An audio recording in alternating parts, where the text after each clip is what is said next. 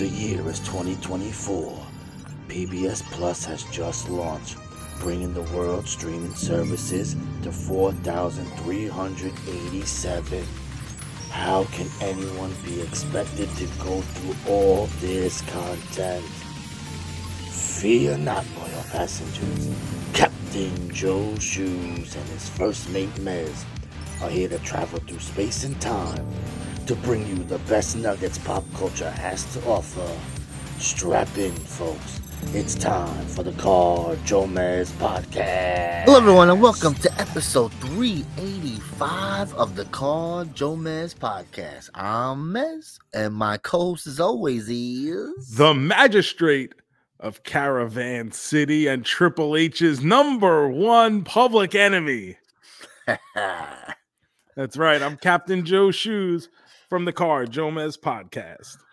Yeah, you are, buddy. No, uh, no contracts coming your way to sign with WWE since Listen, then, right?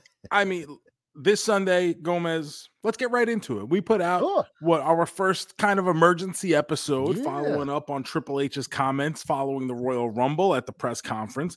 Obviously, I, you and I both had problems, issues with it. I probably more than you, um, more animated than you in discussing said problems. And I would like to take this opportunity to say to Triple H that I hope you're still having a great week, pal. I hope Sunday went well. I hope Monday, as we record this, Raw's getting ready to go live in Tampa. I hope it goes great. I hope you're still, I hope you're able to push away real world issues and just enjoy $5 billion because now at least there's a dollar amount attached to human life for you. So I, I just want to say, I hope you're still able and always able to enjoy this great week. I don't know, bro. The word out now is CM Punk got hurt at the Royal Rumble, so that week is over. It's, it's a terrible all- week now. Of all the things, and I don't know how true this is. I heard it was from taking the double arm DDT from Drew McIntyre. He tore his tricep, which is number one, a torn tricep absolutely fucking sucks as an injury. second second time he's done it recently. and it's the other arm this time. Oh Jesus, that's rough. Oh, that's rough. So at some point, you just look at it and you go, can this guy catch a fucking break?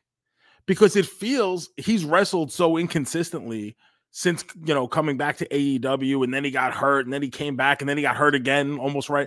It feels Yeah. like every time he goes out there now he's getting hurt. And I don't even know I, that could be just me, my perception because I don't keep close close tabs on it, but that's the way it feels like now and that fucking sucks, man. No, it does. Every time uh in AEW he's gaining momentum, there's an injury. Every time it was like, all right, let's see what they do. Hurt, out, hurt, boom. So it sucks. And now here we go. WrestleMania season, right? The rumor uh, main event, maybe for one of the nights. CM Punk there, not no more, bro. No, he's going to be out easy three, four months now with this kind of injury. They said it needs surgery. I don't know if he's going to try to work his way through it. I mean, that's a that's not the kind of injury you can really No. work through. yeah, no. So it, it sucks. It sucks because people were like excited to see him back, right? Like excited. Okay, all the potential matchups that exist. It's a basically a completely different roster from when he left the first time around. So there's oh yeah. plenty of big time first time matches or matches with people at different stages of their careers at this point. You know, the the Rollins is a big time main eventer now, Yeah. whereas Punk was probably gone by that point. You know, so there's there's Remember a the lot shield, right? He, he didn't he bring in the shield? Wasn't he right? It was the him and the Ryback, right? And then the shield came. Isn't that when was that what it was? It might I- be. in all honesty. I, I think so. So like, yeah, of course, there's lots changed, bro. This was CM Punk's first match, the Royal Rumble. He wrestled two house shows. This was his first TV appearance in the ring. And look at this, already done. Oh, So Gomez, one thing I did say on that episode that dropped on Sunday, I encourage you guys if you haven't listened already, go back, download it, listen, Yeah. watch it on YouTube. Um I I'm still not a fan of the Royal Rumble of this the show this year. I the Royal Rumble is usually my favorite event of the year. I found Yeah. it very um underwhelming this year. But I will say I kind of pushed aside the women's match. I didn't think it was great, but at least it did give us a, a couple uh, moments. It gave us some new debuts. Jade was really good. The Jordynne Great. Grace spot Yeah. was a, a surprise. I don't think anyone mentioned Hell no. that. It hadn't leaked or anything. no. And they made her look strong too, which was nice. yes, they see. gave her plenty. Yes, they did. She looked good for someone who don't work for the company. She looked pretty damn good. you know, Liv Morgan getting to make a return. People love Liv Morgan. So Yes, they do. I don't want to make it sound like it was completely uneventful. So I just kind of discarded it in the moment because I was angry about something else. But at least it gave you something to kind of sink your teeth into. I still don't think it was like a all-time great it Royal wasn't Rumble. no, it wasn't great, but it had those moments that you want in a Royal Rumble. It had those those things that we don't seem to be getting much in the men's Rumble. You know, uh, a big surprise is this guy. Uh, what's his name? The stupid, the Spanish guy. Pat always- McAfee. Andre. well, that's a surprise too. That's like who that we're supposed to pop for that. Did you Like, come on, see the report? McAfee's going around. I guess he he must have said this on his ESPN show that he didn't know that that was like a rib. Basically, they just hit his music and were like, "Okay, Pack, go." I know. I can't believe that. Like really, the way they plan out the Royal Rumble, there's no way. The thing is, too, where it bothers me is that when you have when you have a rumble with no real big time surprise, I guess Andrade is a surprise, right? Sure, because he's back. Yeah. But at Braun the same time, showing up. at the same Oh. time it's not the the crowd and this maybe is just the size of the building when you do Yes, the these bigger buildings terrible, it seemed, but maybe it wasn't. it was packed Yes, it was you know maybe almost just- 50,000 people in that building which is unheard of for for St. Pete believe me I, I lived very close by for years I know the kind of crowds they're used to getting at Tropicana Field but when you do these kinds of buildings you don't get the sound it doesn't Yeah. translate over to Yes, the that could have been TV audience Yes, so I don't wanna maybe live it sounded a lot different. If you were there live, feel Yeah. free to reach out and tell us. But it did not come across as uh, the excitement bubbling over. But still, I mean, I, I watch playoff baseball. You know, like when there's playoff baseball, it sounds good. Mm. I I, don't know. heard peop people saying, you know, a lot of these theme songs, right? The music hits, and you People don't weren't know popping for the music, fuck yeah. Because there's no screens. They don't really do Titantrons like that no more, where you know 10, 9, eight, boom, Oh. and then the name is like right yeah, there. like boom. test. This is like, a test. Oh, yeah! Test. You Test. know, so you- this is a you- test. Body know move in. Body move in. So I maybe that's Why was of that the first guy I thought of? I really don't know why. Uh, thank you guys for listening to the Car JoeMeZ podcast. Remember to hit that subscribe button, leave a five star review wherever it is that you're listening to this, or if you're watching on YouTube, youtube.com slash at Car JoeMeZ pod. Make sure you subscribe, make sure you smash that like button, ring that bell so you get the alerts whenever these new episodes come out every Thursday, and follow us on all the social media at Car JoeMeZ and Gomez Mm. we have an exceptionally full episode to get into today. So why don't we start it off hot? Hit that breaking news music. Ooh, baby. Breaking news. Uh, Joe, busy, busy show. Let's see. What what's breaking? Well, how are we starting the show this week? Gomez, last week we talked about awards that were given out and awards that were still to come. And after we had did. recorded, the nominations for this year's Academy Awards came out. Yes, they did. So we don't got to dig into everything, but let's just go over the best picture nominees here. And you you, the maestro of movies, can tell us a little bit about what you know, if you've seen them, if you like them, if you don't like them, what they look like, act like, or taste like. So the first one is American Fiction. I have not seen this, but this is a movie. It was released towards the end of the year, so I haven't seen it. It's supposed to be good. It's about a uh, a black author. He's uh, writing all these books, and they never really pop off. And so people are like, "Hey, why don't you like uh, write like a black man, like some shit like that?" You know. So he like goes really stereotypical, like really just playing into tropes, and the book becomes like this massive hit, and it's uh, about that. So this is like the episode of South Park where Towelie writes a book as a man, and then they find out he's a towel. Exactly.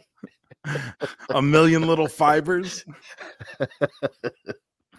Uh, the second movie is one we've both seen, Anatomy of a Fall. And I got to be honest with you. I know you had a very positive review of it. I am shocked that this is thought of in this manner. I, I'm telling you, this was the buzz. This is why I saw the movie because the buzz was, oh, there's this, there's this little French movie that's supposed to be really good. I enjoyed it. I get it. It's slow. It's very slow. It's not for everyone, but you know, I was into the story, seeing what happened with the guy. Uh, the third movie is one we both seen. I was my, it was my movie of the year, Barbie. Uh, you've seen it, you liked it, Yeah. but you're not gonna give it an award anytime soon. No. And we're going to talk a little bit about a little bit more about that in a second. Let's get to the next one, which you also had very nice things to say about the holdovers. Loved it. It's uh, a lot of people's favorite movie of the year. I believe it's on Peacock. So I was just about to it out. say, if you want to watch it, it's on yeah, Peacock. it I think is that's right. great, great, great movie. Uh, Killers of Flower Moon. Yeah, this is the Scorsese movie that came out this year with De Niro and Leonardo DiCaprio. I have not seen it because it's like three hours long. Uh, I believe it's on Apple TV now, so it will be a little easier to see now that I can watch it at home and maybe watch it in two parts. But uh, it's supposed to be good. It's supposed to be a good one. Uh, Maestro. This is Bradley Cooper. This is on Netflix. This is the movie where apparently for six years he learned to conduct an orchestra because he's playing. Uh, it's a biopic. I forget the guy's name, and so this guy is Leonard. Bernstein. Was that it? Yes, yes, that is the guy. So yeah, so he's. I I remember because he's in the REM song. Hysterical. You know Yes, what? Like because that's the one point in in the song where everybody it stops and, down, slows down a yells. minute. and everybody stops and yells, Leonard Bernstein. It's the end of the world. Oh, hysterical. Yeah, so it's about that. He apparently took six years to learn how to really be a, a conductor to conduct this orchestra. So he also directed it. This is his directing debut, Bradley Cooper. Supposed to be Uh, good. Next one up is Oppenheimer. We've both Great talked movie. about this in in great length here. Um, I don't. The third act was deadly. I know, but I don't think I don't think it's gonna be deadly here. This is probably probably the front runner here. I would think so. Has this become like a career achievement award, basically, because we like this director and he does a lot? Christopher Nolan does a lot of cool stuff.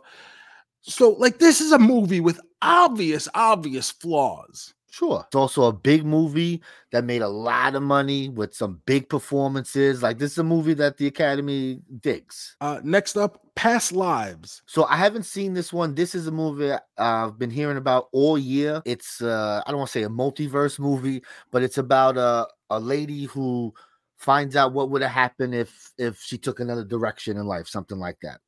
The It's supposed to be effect. It's supposed to be fantastic. It's supposed to be like crying your eyes out, emotional, loving. Just it's supposed to be a great movie. Okay, two more to go. We got Poor Things. This I've been dying to see.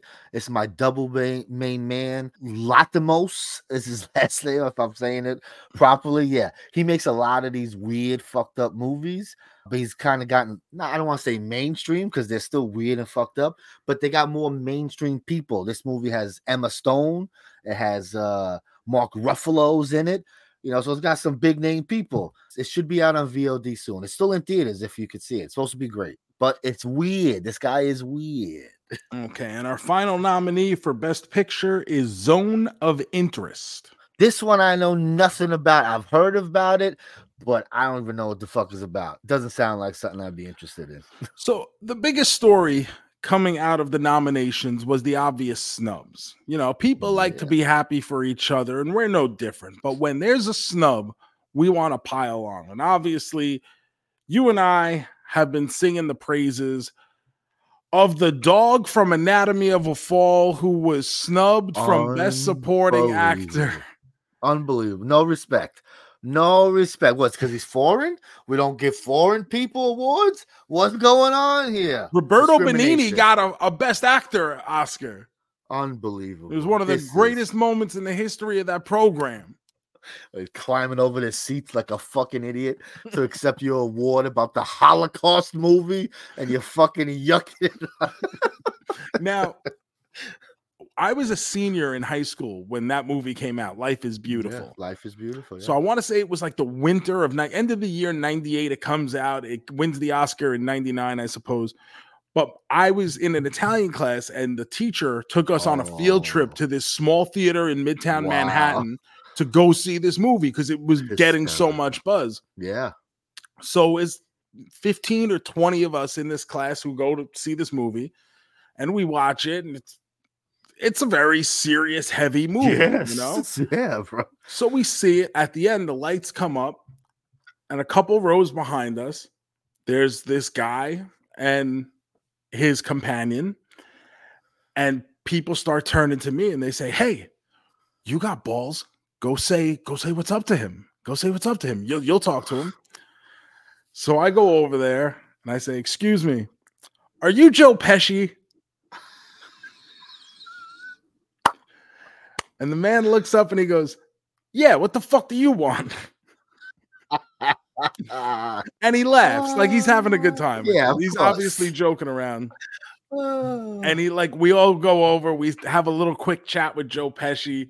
He was very, very nice. You know, he Oh. said some words to us. We told him like we were in Italian class, my teacher was there, whatever. So he goes, Hey, why don't you ask your teacher what this means? He starts cursing Ah. at us in Italian. I love it. That's great. well, that's my experience getting to see the Roberto Benigni classic, Life is Beautiful. I remember it because Joe Pesci cursed at me. That's good. It's a great story, bro. Uh, so that's really all I wanted to talk about the Oscars. I cannot believe this fucking dog did not get nominated. Messi. Bullshit. We say animal actors all the time, so that should not be stopping him or prohibiting him from qualifying for an award nomination.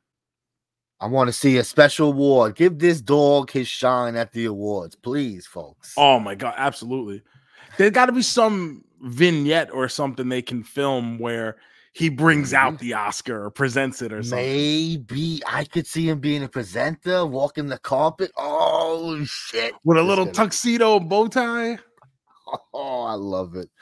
Because this Oh, dog can do amazing things. amazing. Imagine you do the who's hosting the Oscars this year? Jimmy Kimmel is hosting the Oscars. Imagine Jimmy Kimmel working with a dog of this talent. I can see, I can see Jimmy doing a, a thing with the dog. Come on, Jimmy, Jimmy, don't let me down. Messi and Guillermo. That's good. Oh, the dog eats his lunch, gets sick. It's perfect. It's perfect. You know, I'm not gonna sit here and be like a, a Jimmy Kimmel ass kisser. I, I think he's pretty good, though. He's I think Yeah, he's he's very good. good when it comes to these hosting things. I think he's excellent. But you put Jimmy with the dog, that has the opportunity for magic, baby. Ratings, ratings going through the roof. Now I'm excited. I may actually watch this show. I can't wait. March 10th. It's a long time away. Damn. Uh, Gomez, I got into a lot this week. You know, we had our one movie that we were supposed to watch, but I actually took care of a lot of business. Really? I'm interested to hear about this business you took care of here, baby. So the first thing I want to talk about is a show over on Disney Plus, Echo. Now we basically buried the fuck out of this show before it even happened. Wait a minute. I thought you were done. Was you've been like very like I just superheroes and me need a break right now. I have a responsibility to these people to provide updated opinion and analysis of what is out there in the world that they could possibly want to watch. And I take that obligation very seriously. I understand. Got to be on the post. If I get you, baby. So I sat down and I watched five fucking episodes of Echo. Oh, he loves you, folks. And you know what? It exists. It's not horrible. I hear it's not bad. It's not great, but it's not great just- by any means. yeah. If you completely took the Marvel part of it out of your thinking, out of the equation for how you process this show, it's simply just another show. And it's eh, okay. Maybe you keep watching it, maybe you don't. But it's the Marvel part that hurts it sure. because no You one knows who the fuck this character Yeah. is. No. And now she's like getting in touch with her Native American past and she has to embrace the meaning of family. And it's very convoluted just to bring us back to the Kingpin.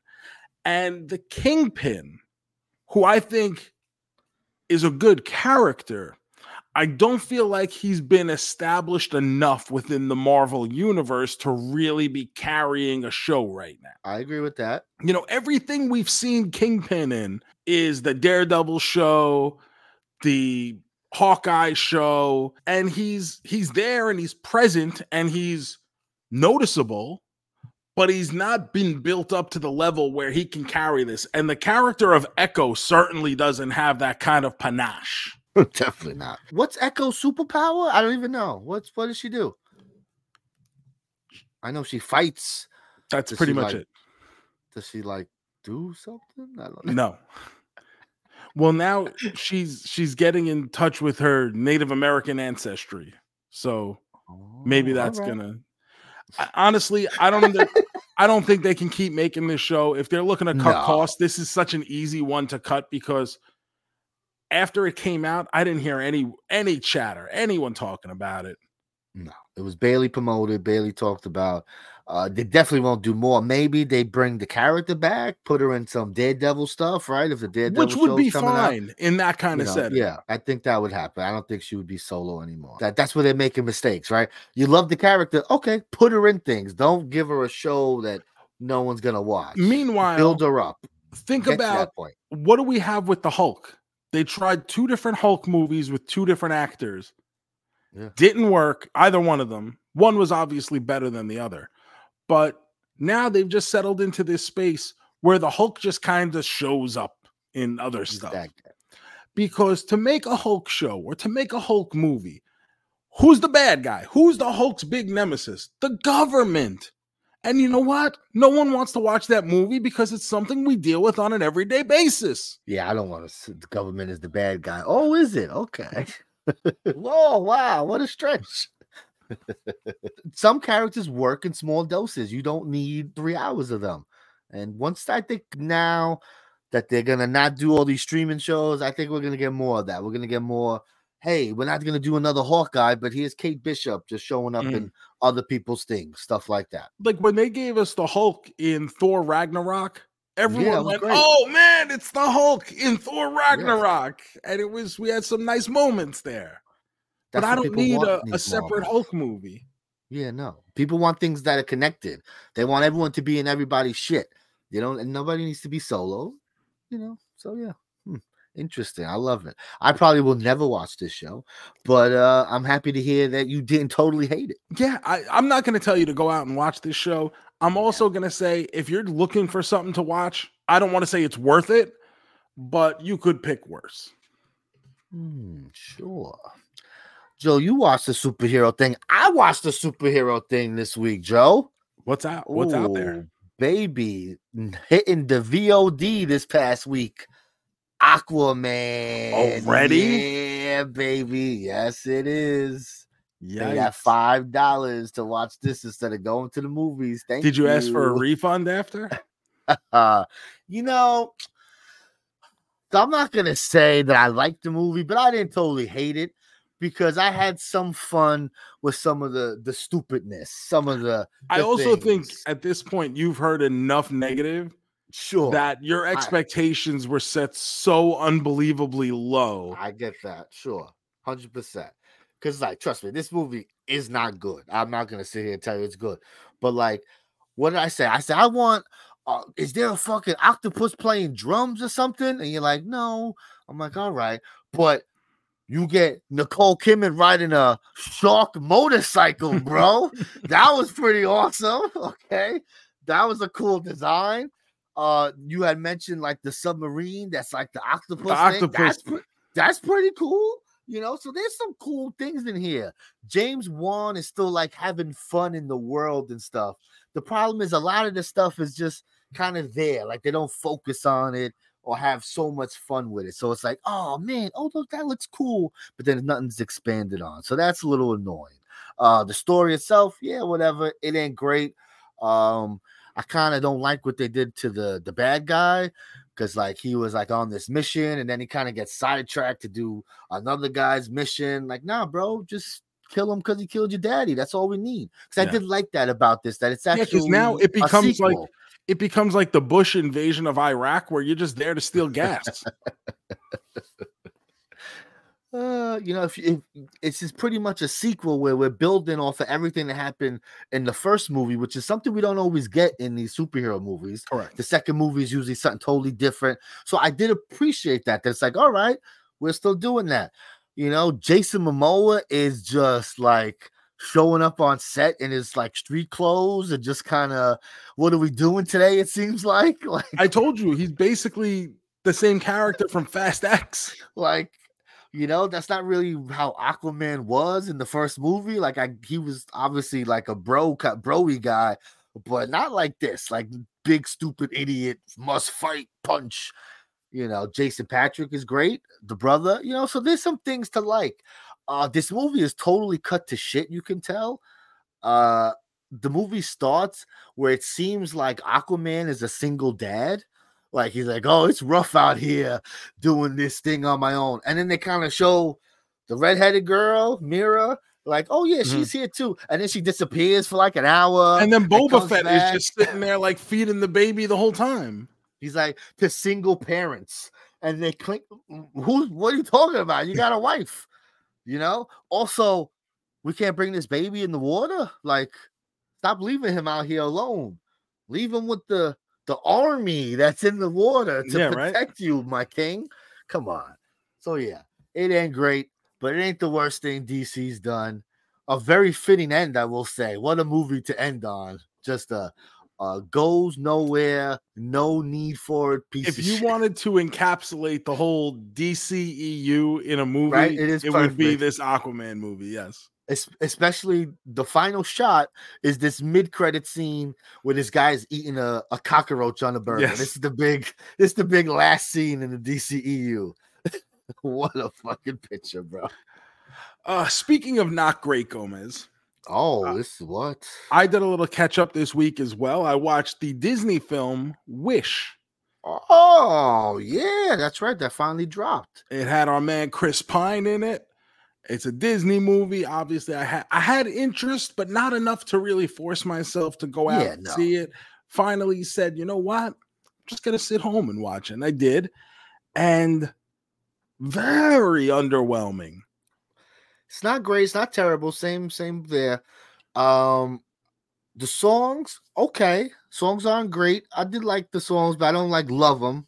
Yeah, I agree with like that. the vi- the villain song, it's okay. You know, Not it's not great a at all. villain song. no, it's problem, not a right? banger villain. You, song you always get a banger villain song, and it's just like, uh, it's okay. I get what they're doing. Not okay.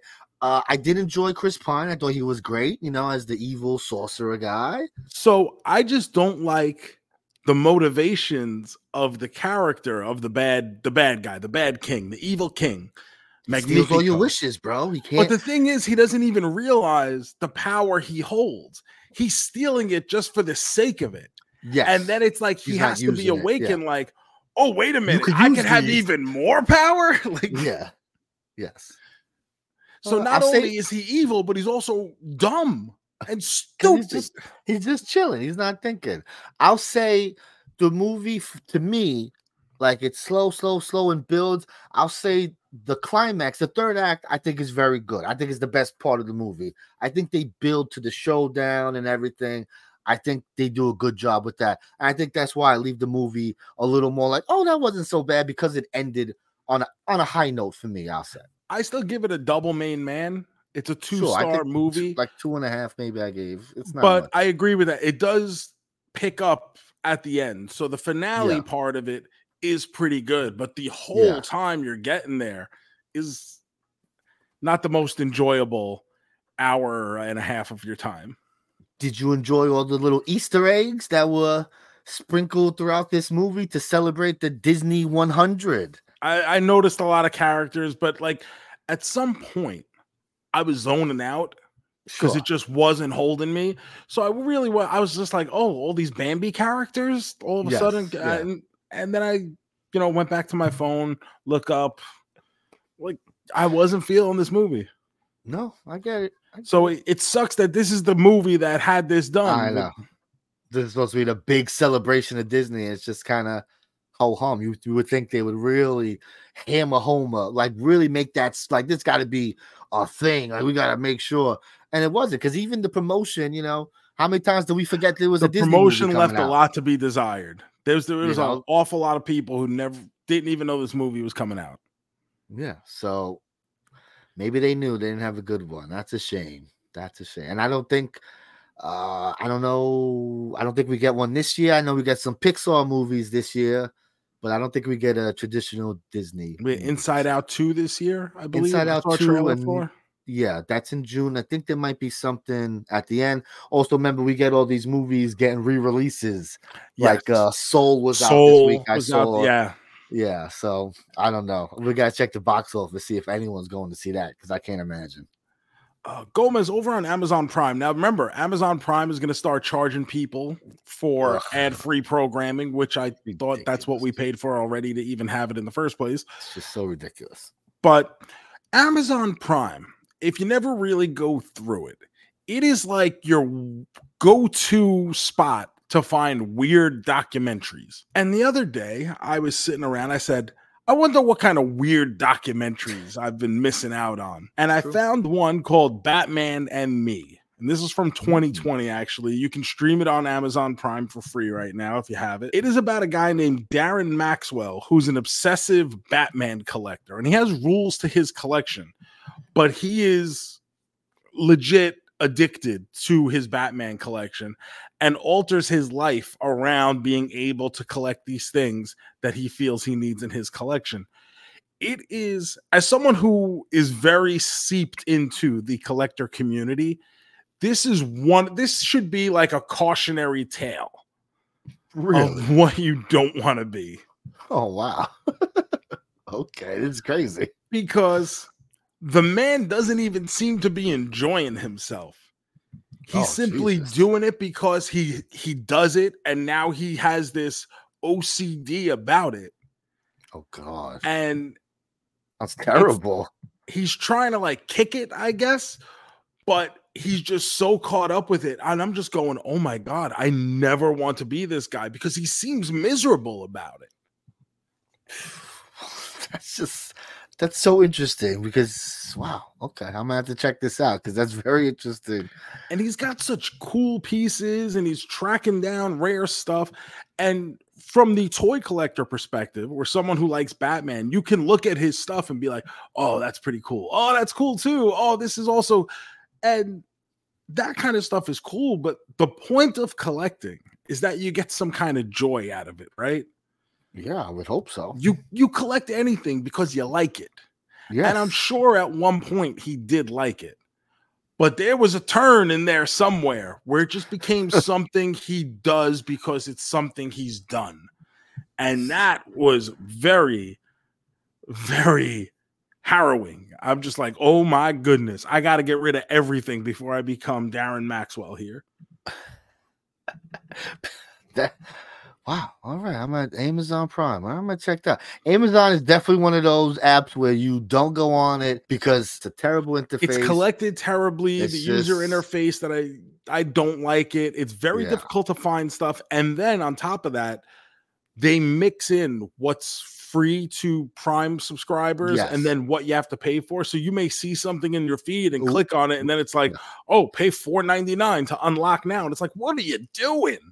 Yeah, it's true. So it's like if you know what if you hear something's dropping on Amazon, like you go do it. If not, Amazon is just a forgotten app.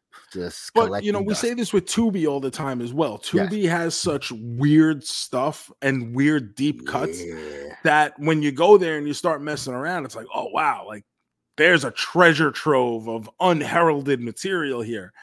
And Oh, with. Amazon Prime, these documentaries that you get, especially for geek culture stuff, video game documentaries, collecting documentaries, a toy store near you is on there.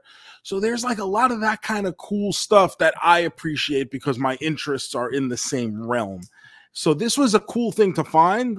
You know, I don't know. I know plenty of people who like and collect Batman, just not to this extent. So I got to see a lot of items that I wouldn't have gotten to see otherwise that exist. And I was like, oh wow, that's pretty damn cool, man. Joe, I watched the show. I watched the show this week. I don't know if you would have any interest in it. I'm not sure. Uh, it was on Netflix. Uh, it's called uh, what's it? Masters of the Universe. What is it? Revel. What is this? What's this show called, Joe? Is it what is this? I hate you. Bro, a new He-Man show dropped. Come on, baby. Oh, yes. Masters of the Universe Revolution. This is basically, I guess, the part two of the Kevin Smith trilogy that they announced that they were going to do years ago. And this is the second phase of that. We got five new episodes, Gomez, which I have been critical of the Yes. fact that after all this time, we are only getting five new episodes. And this is the full part. It's not like there's a part two of this coming out like there was the first time around. This is all of it. What did you think, Gomez? I like hearing what you think when it comes to this. With Masters of the Universe, I'm too close to it. You know what I mean? sure. No, it's that's why I for watched me this because I want To be on. I want to talk to you and I want to hear. So, um, so I watched both parts, you know, when they came out, and I remember liking it. Okay, but I guess I don't remember. See, in my head, I forget that the other part happened where right because the first part ended with Skeletor getting the sword, right? That was like the big the big hook was Skeletor getting the sword, and the end of the first half. That was the, very half- first episode. Yeah, but the whole season I'm saying is Oh, about him yes, yes. being yes, in power and Yeah, he like becomes Skelegod. Yes. And then I forgot then the second part he's that's already done with. Like they already move on. Correct.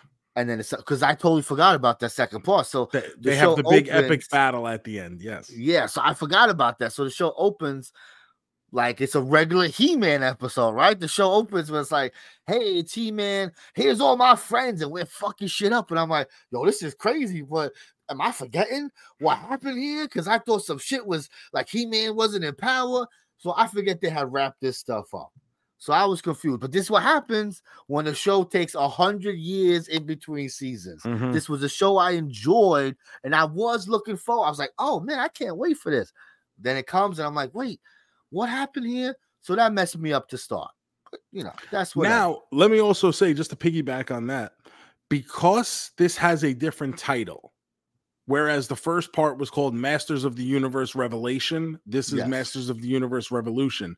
Yes. It's listed in Netflix as a That's separate show. Jesus Christ. guys. So, if you go into this, yeah, it doesn't have a thing. it doesn't have the recap of I, like I was gonna no ask with any other Netflix mistake? show. Yeah.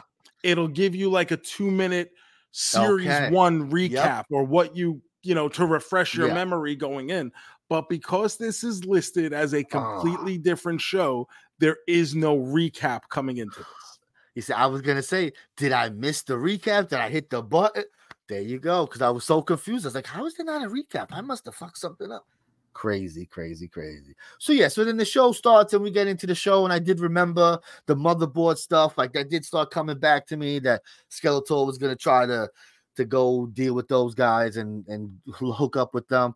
So uh I got on board. I gotta say, these five episodes they fly by so fast. Before you know, I'm like one episode left. I'm like, oh shit, you know, there's some crazy battles.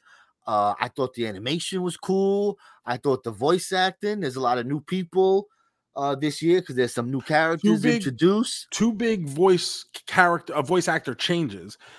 My least favorite last season, I said Sarah Michelle Gellar just wasn't doing it for me as Yes. Teela. She was stuck replaced this time yes. around by Melissa Benoist, who is Supergirl, Yes, uh, I who thought I she was thought was an immediate upgrade.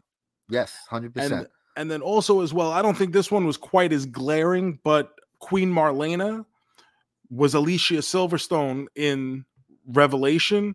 In this, she's played by Gates McFadden. She didn't really have a big role in Revelation, so you're not really missing the Alicia Silverstone part of it. But Gates McFadden was fine. The other voice problem, there's two big ones for me, is Stephen Root as Cringer slash Battle Cat. His voice just does not work for me in that role. Did he uh, usually talk? This cat, this battle cat, is this something that they did for this? Did he talk in the in the original, too? he talks. He but he's got a very scaredy cat when he's not. Oh yes, that's right. Oh yeah, okay, that's right. Yes, yes, yes. Uh, Okay. but for whatever reason, this Stephen Root, where he's like trying to talk like an old, like a wizened philosopher or something, sure, like yes, that I get it. that doesn't work for me. And I I hate to say it, but the Mark Hamill Skeletor voice Still, still bothers me. because to me he was doing so. I felt he was being a little different because it was kind of a different Skeletor. because he's me, I felt- technological Skeletor Yeah. now. So I, you know, Skele. What is it? Skele. Skeletech. Skeletech. That's what it is. I thought that was cool. Would you get a Skeletech toy? Is that something you would get? I don't I think the so. design was there, cool. there is a, uh King Keldor figure that Mattel Mhm. has just announced, uh, and he was voiced by William Shatner, which was hidden. It was like, oh, we have William Shatner. all of a sudden. It was like, is that fucking William Shatner? A little distracting because he's so famous. But you know, I thought he played a good role. I didn't think it was so bad. But it's just like, whoa, this is William Shatner. Gomez, are you familiar with the character of Gwildor? Do you remember yes, Gwildor? that was amazing to see. They did the tie-in. Is this the first time they've done bringing Animated this guy into Gwildor, the? yes, yeah, This was cool. Yes, bringing the guy from the Keymaster yeah. from the the Dolph Lundgren movie. I thought that was cool. Did they did they get a guy? The guy sounded just like the guy. Like he did a very good impersonation. He did. You know who it was? It was actually the guy from Netflix who was credited as his voice, Ted Biaselli. Oh, because I thought I thought he did a. gr- was like, is this the same guy? It sounds just like him doing everything. I thought the voice was great, and his mannerisms and his inflection were terrific. And I was, I afterwards, I would like checked it up on IMDb right away, and it was like, I was like, wait a minute, no, like he's like one of the head guys at Netflix Animation, That's crazy. and yeah, it's he's the guy doing the Gwildor voice. so, what are the fans saying about this? Is this something they like? Because I don't we know. are all liking it. Gomez, I'll be honest with Oh, you. I came into this going five episodes. I feel like I'm getting cheated already.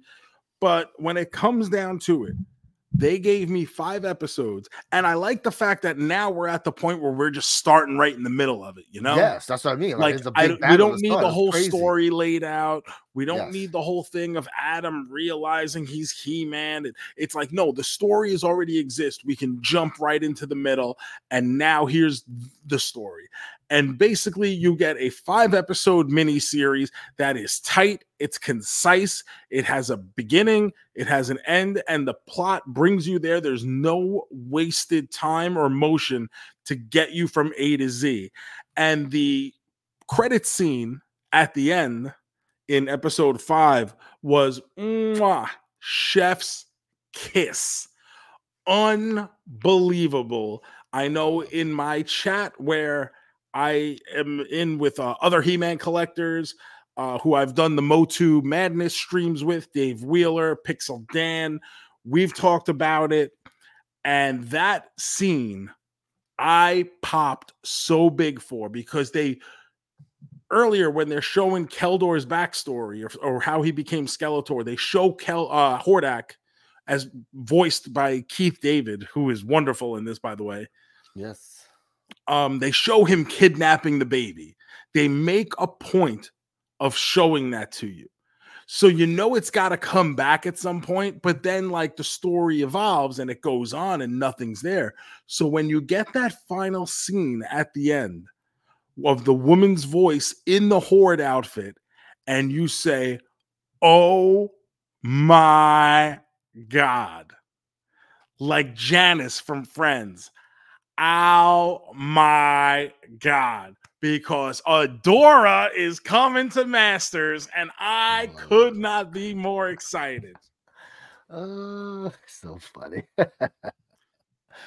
this is good. I'm, I'm excited. huge This so this is so you're saying there's one more there's one more part in this. This is a three part thing. There's gonna we're be another more? chapter, yeah, whatever you want to call it, Oh, a okay. season, a chapter, whatever Mm. qualification they're using. It seemed because it seemed like they wrapped things up pretty nice, right? Like it seemed like if this was the end, Well, for this series, for this segment, it was wrapped up, right? And, but they leave you with the out at the end because now sure. there's who we will become Princess Adora She-Ra Yeah. is still working for the Horde because she doesn't know any better because She she, was doesn't know any kidnapped as a baby. And she's going to try to fix Hordak and then they'll come and get their revenge. And then uh, I would assume the conclusion is going to be she turns good, realizes, Sure. you know, takes her mantle as She-Ra. And then I don't know if that will lead into anything else from there. I hope it does. And my biggest thing is, you know what? I'm 42 years old. For as far back as I can remember, from the time I started having memories, I've loved the Masters of the Universe universe. And if if you're just going to give me every couple of years five episodes of banger He-Man content, then so be it, man. Obviously, I would want I would more. it, yeah, of But course. if, if they're gonna be bangers like I thought this was, I enjoyed the fuck out of this. I watched it three different times already in full. fucking love it, I love it. yes, If this is what Oh. you- if it's gonna be like this, where I'm gonna get bangers and have these little use characters like Gwildor, who I hated for years, and be put in a position where I'm gonna be like, oh my god, they really made me like Gwildor. Are the other are other fans liking him too? Are they are they happy that he's in here? Are they annoyed that he's in everyone? I have spoken to who has an Mhm. interest in Masters of the Universe, we have all agreed. Everyone I've spoken to, every single person, I've yet to hear from one person even who did not like this or had major issues with it. Okay, Eh, maybe good. little nitpicky bullshit here and there. I heard from one person who hadn't watched it yet, who their big thing was, is it woke? And I go, I don't even know what that means. What does that mean? A girl punches someone? Is it did that make it woke, bro? Like because the doing? last time Teela had to pick up the mantle when he when He Man got killed. So I go, so Alright, what do you want? fucked up. Like what I said, doing, what do you man? want? Just the same things you always had? He's like, well, yeah. Yes, I go, so Yeah, watch the fucking pathetic. original. exactly. That's if that's pathetic. I hate all that. you want, then watch the original. It's there. It's accessible. You can get it on streaming, you can get it on DVD, you can do whatever you want. But if that's all you want, then watch the original. But I'll tell you right now, as much as I love He Man, the original is not fun to watch in 2024. It's bad writing, it's bad acting, it's cheesy, it's everything you think an 80s cartoon is. Crazy. It's true. But you know, but you can't say that to people. No, we talk about the best, bro. You know these people. Nothing they like is bad. They don't There, like. there are things. certain There's- things that hold up, especially when it comes to 80s cartoons. I like to think of myself as a little bit of a connoisseur. I still watch a lot of them, as bad as they are. But there are some that translate better today. Thundercats, I think, holds up much, much better than He Man.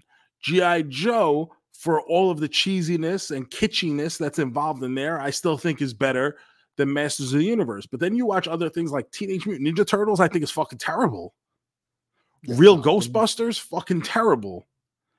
Uh Mask, really, really bad. Oh, I remember you rewatching that and just like this is the worst thing I ever saw, bro. Oh my goodness.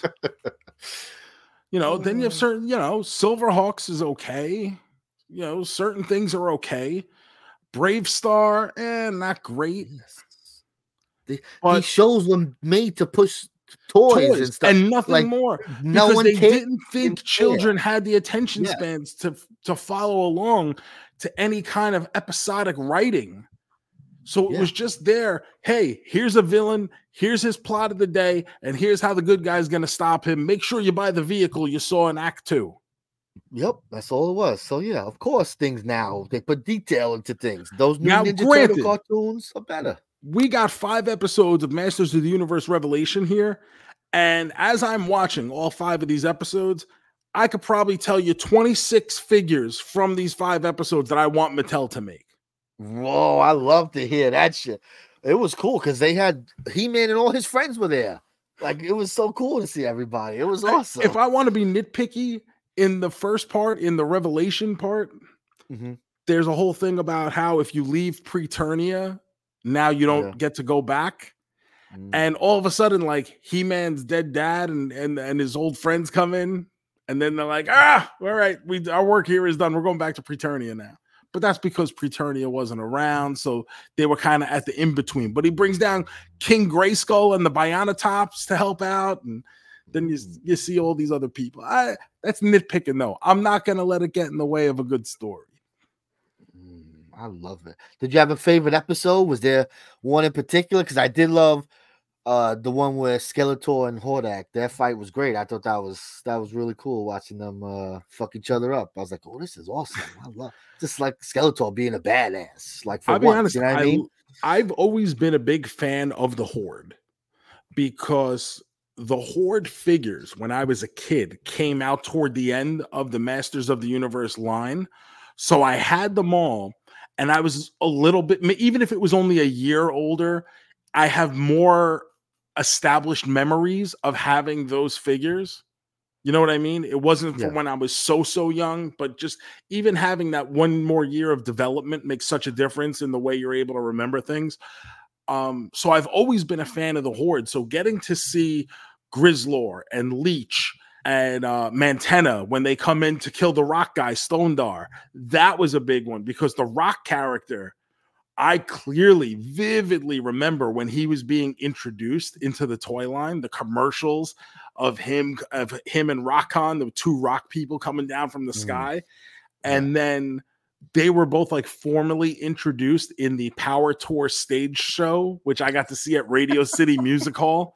They I made an appearance, Stondar and Rockon, and it was like, oh my god! I love it, bro. You know, I loved having Tour. I loved having Granomir here.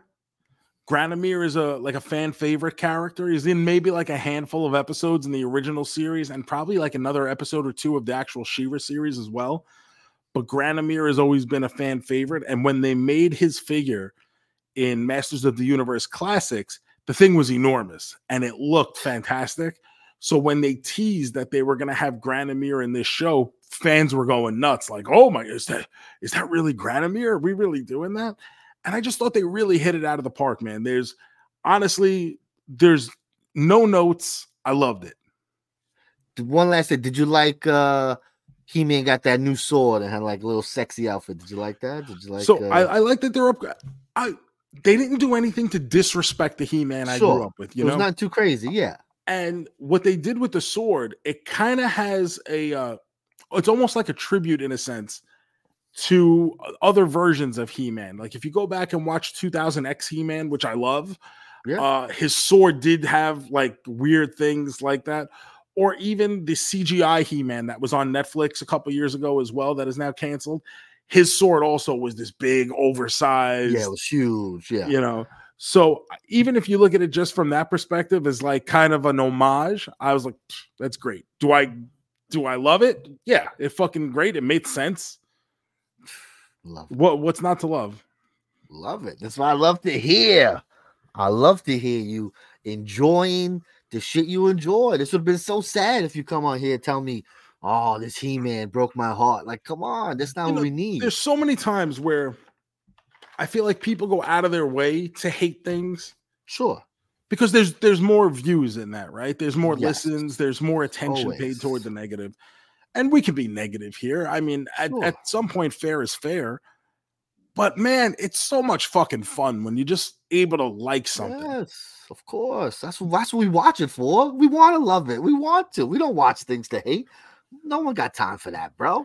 Come on. Like I, don't- I don't actively go out of my way to hate things, but when something gets me angry, bad, or, it's or- bad, and if it's Yeah. bad, it's bad. Yeah. But I'm not going out like I want to like stuff. I want to like things, and the things I grew up with, I understand that they don't all hold up. Of course, I'm still gonna have my nostalgia. I'm still gonna have my memories, and nothing can ever take those away. But I also understand, you know, stuff is a lot better now than it was 40 years ago. Mhm. But now, when I can have those and have them remodeled in a way that presents what I loved in a format that makes it enjoyable for me to even watch today, then fuck yeah, man. Mm. You heard it, folks. You have any interest in He Man? Check this out. It's good. Yeah, Got it's five stamp of approval. episodes.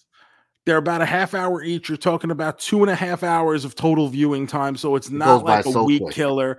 And it does go by very quickly. And if you're one of those like spot the guys, if you grew up on Masters of the Universe, there's plenty of times where you're like, oh, and that's this guy. Oh, and here's that. And oh, So there's it's very cool for a lot of those. And I think with a lot of the designs they do and a lot of the situations, if you're still collecting the Masterverse figures, I think there's going to be a lot of cool things coming from these five episodes. All right, Joe. I don't have uh, anything else I watched except for our main event, baby. Oh, wrap wrapping up musical month, getting ready for our month of love. Ooh, baby. We combined the two to bring us Mamma Mia, available on Netflix. Oh, baby. The music of ABBA turned into a musical. Ooh, Joey, what does IMDb say? What's the official official storyline here? The story of a bride to be trying to find her real father, told using hit songs by the popular 70s group ABBA. There you go. That's all you need to know. That's it. Boom. So, this is very interesting to me. Now, it's called a jukebox musical. I've never heard the term jukebox musical before I did my research today. And then I got very angry because nobody has ever told me the term jukebox musical before. But this is similar in the sense that uh, a juke, for those of you who don't know, like you could figure it out. It's instead of having original songs, we use popular songs to get the story across, which is kind of like what Moulin Rouge did for us last week. Although for some reason that term didn't pop up during my research. But this movie comes out in 2008 and it is based on a Broadway play. So they yeah. they turned it into they someone had this idea. They wrote a play saying we're going to have this story and base it on the songs that already exist from ABBA and then it got translated into a a musical movie in 2008. Runs an hour and 48 minutes. IMDb gives it a six and a half. Rotten Tomatoes only 55%. The audience score is 66%. But what I find very interesting, Gomez, you got a lot of big names in this movie. You got Meryl Streep, Pierce Brosnan, uh, Colin Firth. Like these are these are big yeah. time people. They they do sure. stuff. The budget for this film, $52 million. Okay. The worldwide gross, $694.6 million. Wow. Crazy. Must have killed in Greece. it's killed internationally. Domestically, it made 144 million dollars, but Still internationally, great. 550 million internationally. That's Basically, we have a film that takes place in Greece, is based on Swedish music, has an Italian title, is played in English by American leading actors. A little bit of everything. At the time, it sets the record for the biggest weekend premiere for a musical. Okay. It beat out Hairspray from the year before this in 2007. Mm. It is still the highest grossing Broadway adaptation into a film. Sure. Okay. Beat out Grease from 1978. Mm, interesting. It is the 12th highest domestically uh, domestic box office uh, raker in 2008. Number 11 right right ahead of it was Sex in the City. Oh wow, really? and right behind it, The Chronicles of Narnia, Prince Caspian. Mm, I think that's the second one. Not good.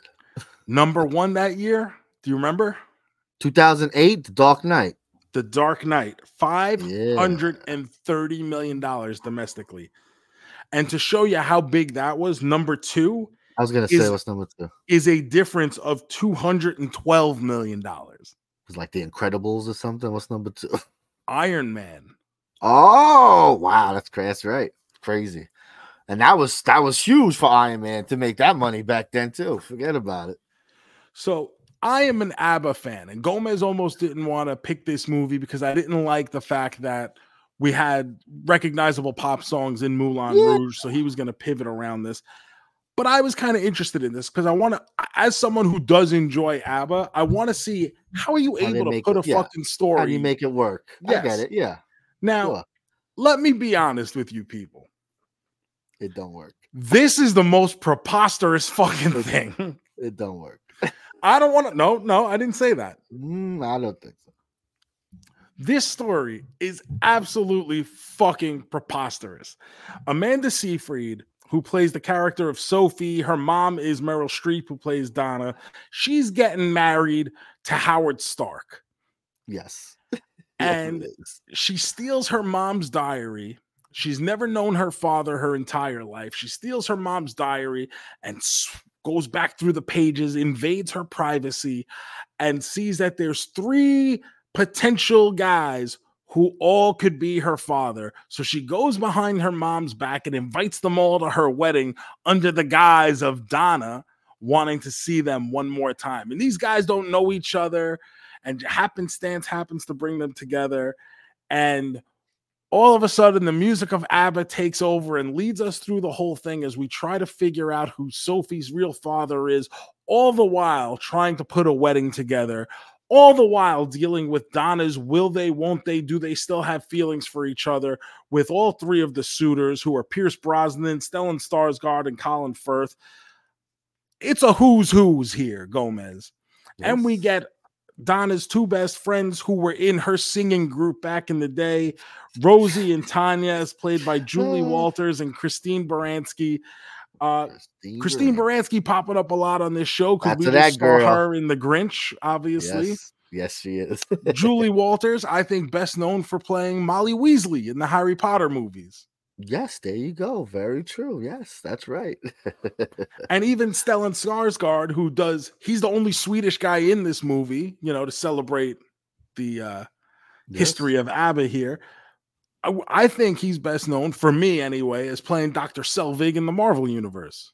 Yes, that, that's probably his most biggest. He's in tons of stuff, and he he's in tons daddy, of. He's a that guy, and he's the daddy Skarsgård. That's uh yes. So that's that's his most popular thing is giving us those two uh two crazy Vikings. Yeah. Well, I mean, he did uh go work for Loki in the first Avengers, so I would think that's pretty important. Fucking bad guy dancing naked in the in the rain. so we get a lot of singing, a lot of dancing in this movie.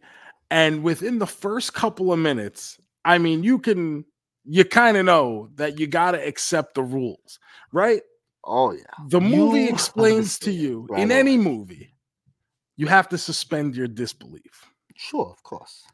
And the movie will kind of lay out what the rules are, right? And it'll say, yes. "This is what we're going for." Strap it. Just you're either with it or you're not.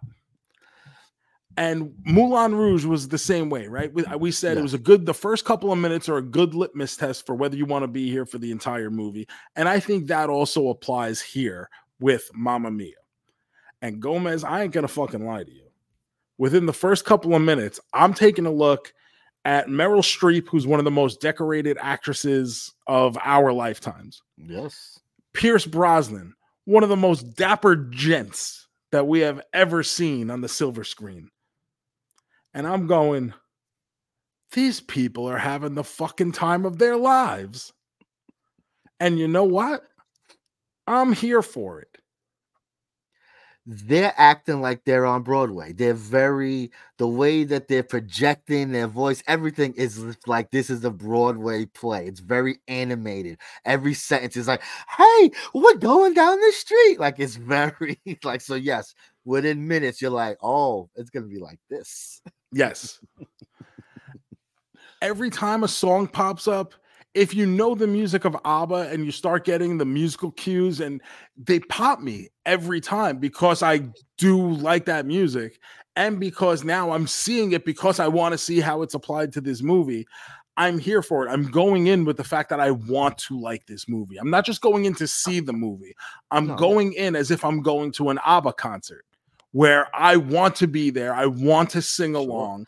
I want to, you know, like when when you go see the Taylor Swift movie, like you were saying, everyone's in the theater, everybody's dancing, everybody's singing. That was me in my living room watching Mamma Mia on Netflix. I want to dance. I want to sing along.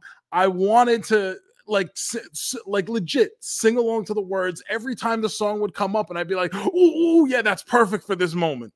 That was me watching this movie. Oh, I love. Did you know every single song that popped up? You know, you know ABBA like that. I don't want to say I knew every single one, but the majority, yes. Sure. Okay. I did. I knew about half the songs. Like some of it was like, oh, and then like it would kick in. I'm like, oh yeah, yeah, I know this one. So I didn't have that same that same effect. I I was like, yeah, I know ABBA, I know that song. And then I'm watching them like, oh, maybe I don't know ABBA. But towards the end, like you know, I was like, all right, I think I know about half of these songs. So you know, I think that does play a role into your enjoyment of the movie. I I definitely agree. Now, if you're going in here and you're saying I want a seamless, believable, realistic story, turn right back around. Get the fuck out of here, bro. Go watch something else. this ain't for you, pal. But you know who this is for? Me. This is for me. It's so much fun. And I'm looking at this. I'm, like I said, these are big time actors. Yeah. Meryl Streep has fucking 62 Academy Awards. And she's out here singing fucking Waterloo. oh, so funny. So good. Yeah. Uh so yeah, I felt I feel like I'm I'm coming at this more from uh like you with Moulin Rouge, where you liked the movie, but you didn't love it. So like I liked the movie, I liked that they were having fun, but you know, the music, I'm not into all the music. So I was like, all right, like this is okay, you know, I like it. But I wasn't I wasn't standing up singing and dancing like you were. So it wasn't it wasn't like that for me over here. I think one of the biggest disconnects for me with Moulin Rouge is the fact that I'm going in expecting a period piece mostly. Yeah. And I feel like they gave me the oop de oop and swerved me. Sure so I, you know, like I want to know, like, tell me more about the excitement about being in the Moulin Rouge in 1899. Don't sing to me "Smells Like Teen Spirit." No, I understand. I, t- I I got that. Like I said, I picked that because of that, but I can see where it takes you out. So we we stuck with the album because, like you said, it's based on the music. It's built around and so to me, I'm like, all right, it's just silly, some of the singing. But you say you're getting the music cues and they're like, oh, this makes sense. So hey, it works. It works then. You know, I'm the one who's not connecting with it. But if you're connecting with it, then it sounds like it's gonna be a, it's gonna be your shit. Look, I love that smile. Look at that smile, Joseph. Look at that smile. My goodness. I'm gonna hit some music because I want to see that smile. Look at that.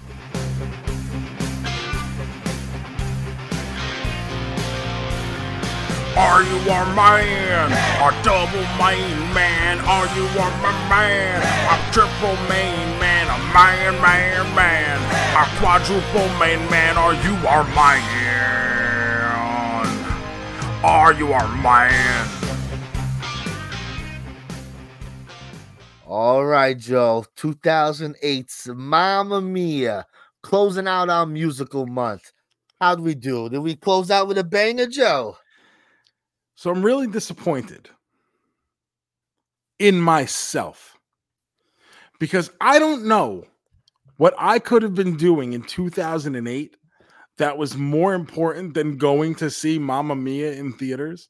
This whole time, I can't believe you haven't seen it. And now I've spent 16 yeah. years of my life not knowing real joy until now.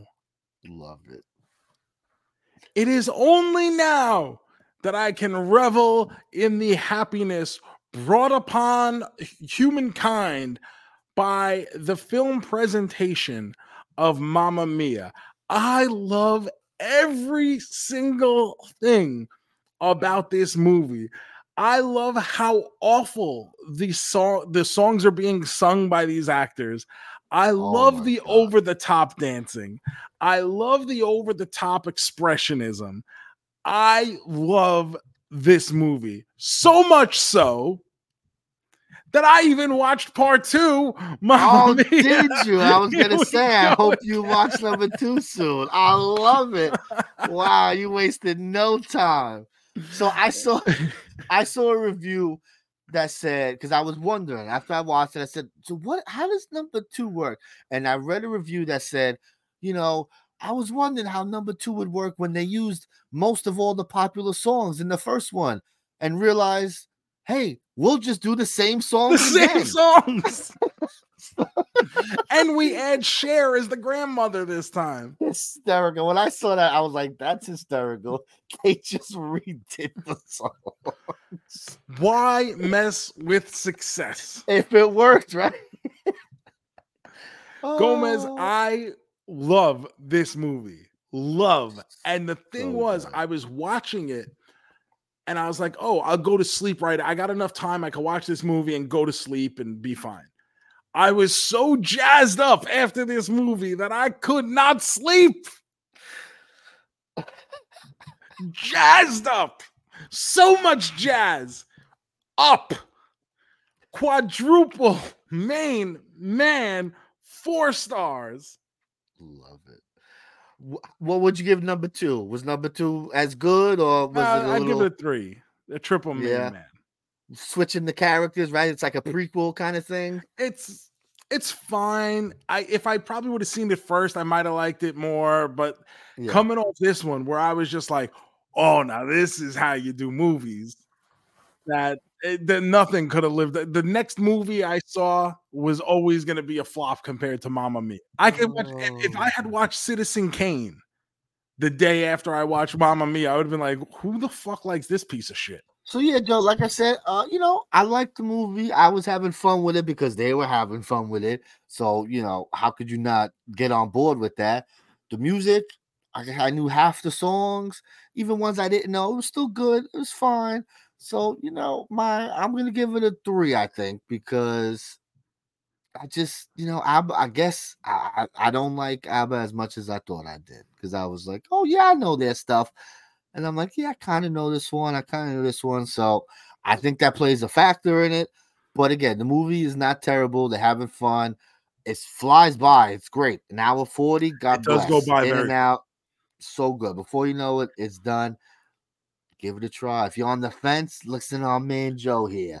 He Listen. waited so long. Don't Come just listen to me. Don't just listen to me. Listen to Pierce Brosnan, Don't who- listen to him. who That's signed up for this movie, not even knowing what it was. They just told him that Meryl Streep was attached and it was going to film in Greece, and he said, "I'm in." I mean, that. uh, What else do you need, right? Hang out with Meryl Streep in Greece. That sounds pretty fun. Don't just listen to me. And you know what? Don't just listen to Pierce Brosnan. Ooh, who? Listen to Colin Firth, who Mm. says, If heaven exists, all I want to hear God say when I get there is, I personally thought you were very good in Mamma Mia. That's a testimonial you can take to the bank, deposit it, Oh. and earn 0.3% interest on. Oh, that's a good percent. 0.03% interest. on. Oh, oh no. oh, I love it. All right, so you know, musical month sounds like uh, it sounds like we had a good time. 'Cause even I think Moulin we Rouge, ended with an absolute banger. but we had some High School Musical. Even Moulin Rouge, you know, you didn't hate it, but No. you still enjoyed it. So I guess Mean Girls, right? It's probably the worst Mean Girl's going to be the, the disappointing one, and The that could have been a lot worse. Yeah, exactly. So, all right, I'd say it's a success for our first musical month because there's plenty of musicals. We could always circle back to this at a later time, of course. But we're You moving on now, to Gomez. enjoy. Yes, yes, it's February. It's Love Month. Come on, it's the month of love. I like to think every month is Love Month. you know that's not a bad thing. We do, we do, we take care of our ladies. 365, Joseph. And not only that, but February is a good time. Now that we've gotten past the new year, we've gotten further enough away from it where we're not just getting gym memberships anymore. We've already passed that. But it's time to remember that fuck season is right around the corner. and And me, the Here we go. pharaoh of fuck season, needs to be in peak physical condition for those summer months. Need to be tan and trim with beautifully coiffed chest hair. Mm. And nothing will get you in the headspace for that, like watching Love Month movies with us. Yeah, and I you're bringing up fuck season. I mean, this is I think it's a great first choice to start this off with, Joe. we're gonna watch the classic here. We mentioned it a while back on the podcast. We're gonna watch What Women Want, Joe. Get out of here. This is how we are starting our month of love by listening to what women want, just hearing them and just giving them exactly what they want. Uh, so I'm looking right now. Okay, Mhm. I'm looking. It is on Paramount Plus. I swear to God, I'm looking at it right now, and it says it's on Paramount Plus. It also says it's on Pluto TV. I don't know how movies work on there. I just know how to go on there and watch like the fucking American Gladiator channel or the Riff Raff channel. So I don't know about watching movies on there, but apparently it's on there for free also. So Paramount Plus, Pluto TV. Let's watch the 2000 classic What Women Want. Let me tell you something. Nothing is gonna get you in the mood for love like watching Mel Gibson get into Marisa Tomei's headspace so he can hear exactly what she wants during coitus. That's it. Oh, I'm excited. I think you guys are gonna like that, right? Because it's you all you guys when we talked about it, everyone came out the oh, that's I love that movie. I was surprised. I couldn't believe it. I didn't know it was such a hit.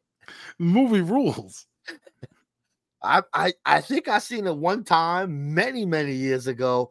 I couldn't tell you anything about it other than Mel Gibson, you know, hearing the ladies. So I'm excited to check this one out, bro. He steals her whole marketing plan.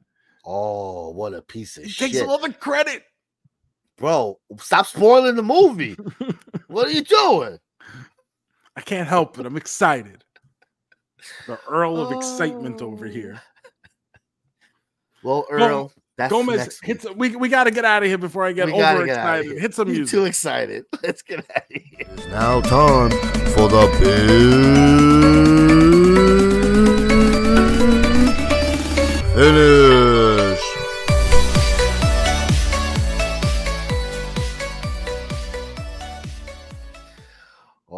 Right, Joe. Big finish 2.0. Let's spin that wheel. What do we got here today? What do we got here today? Oh, look at this. Whoa, we got an OG big finish, Joseph. Wow. Wow. So we just gonna do the big finish. So now we got to put up another wheel.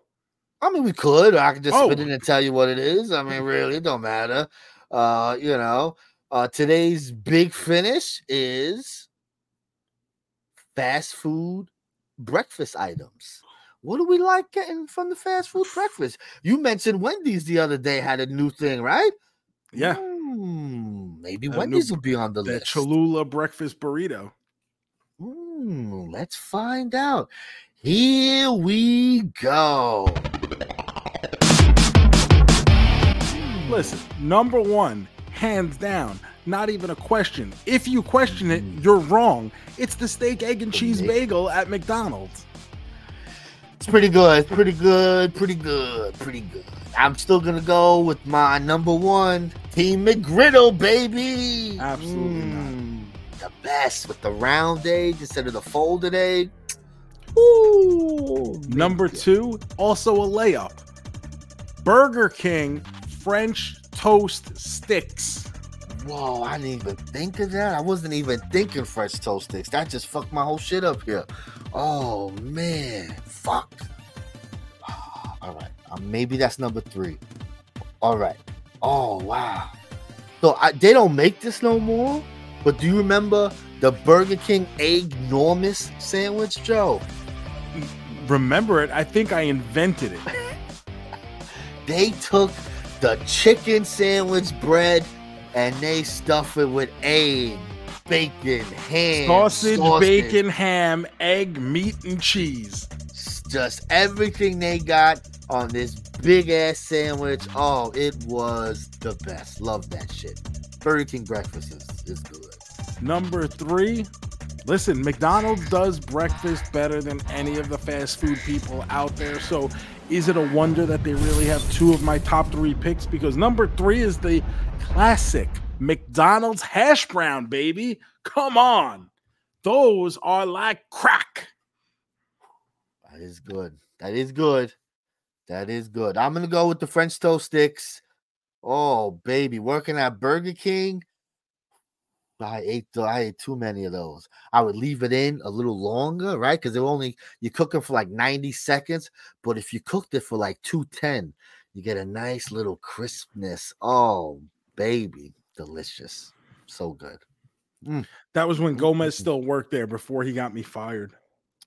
Here we go. Now I'm gonna have to explain this story because people are gonna be asking. Thank you guys for listening to the Car. JoeMeZ podcast. Appreciate you guys more than you know. Remember to like this podcast, subscribe to this podcast, leave us a five star review, follow us on all the social media at Car JoeMeZ, and join our Facebook group. It's free. Just simply search Car JoeMeZ podcast on Facebook and come hang out, chat with other like minded individuals about what we're watching, what we're thinking about watching, or what we're eating. Maybe you want to talk to Gomez about some French toast sticks and why they oh, rule. The best, the Follow all my stuff over at The Joe Shoes. February 10th, Girard, Ohio. I will be at the Oh, Toy Ohio Toy. Convention. That's coming up.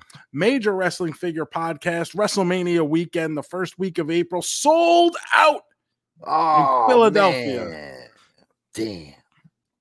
Tickets That's went good for you. super quick.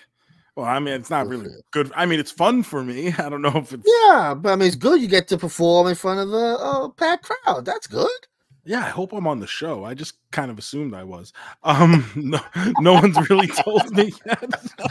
Well, maybe it's good. We'll maybe, out, maybe won't it's maybe who gives a shit? We'll find out. fuck that show. oh man, uh, I'm the Gomez one five four Instagram, Twitter, Blue Sky, all that fun stuff. Uh, be sure to give me a follow on Twitch, twitch.tv slash Mez Movie. Sweaty Men and Tight are coming up, so uh, I always pop on, start testing some stuff out. So uh, you know, put that notification on. We'll be back next week watching the Mel Gibson Helen Hunt classic, What Women Want, showing on Paramount Plus or Pluto TV. Obviously, if you need some VOD, you can get it anywhere. It's a great movie. It is 2000 personified in film fashion. So we're going to be watching that. I can't wait to get Love Month really kicked off and going. But until then, Gomez, let's make like Tom and Cruise. Peace.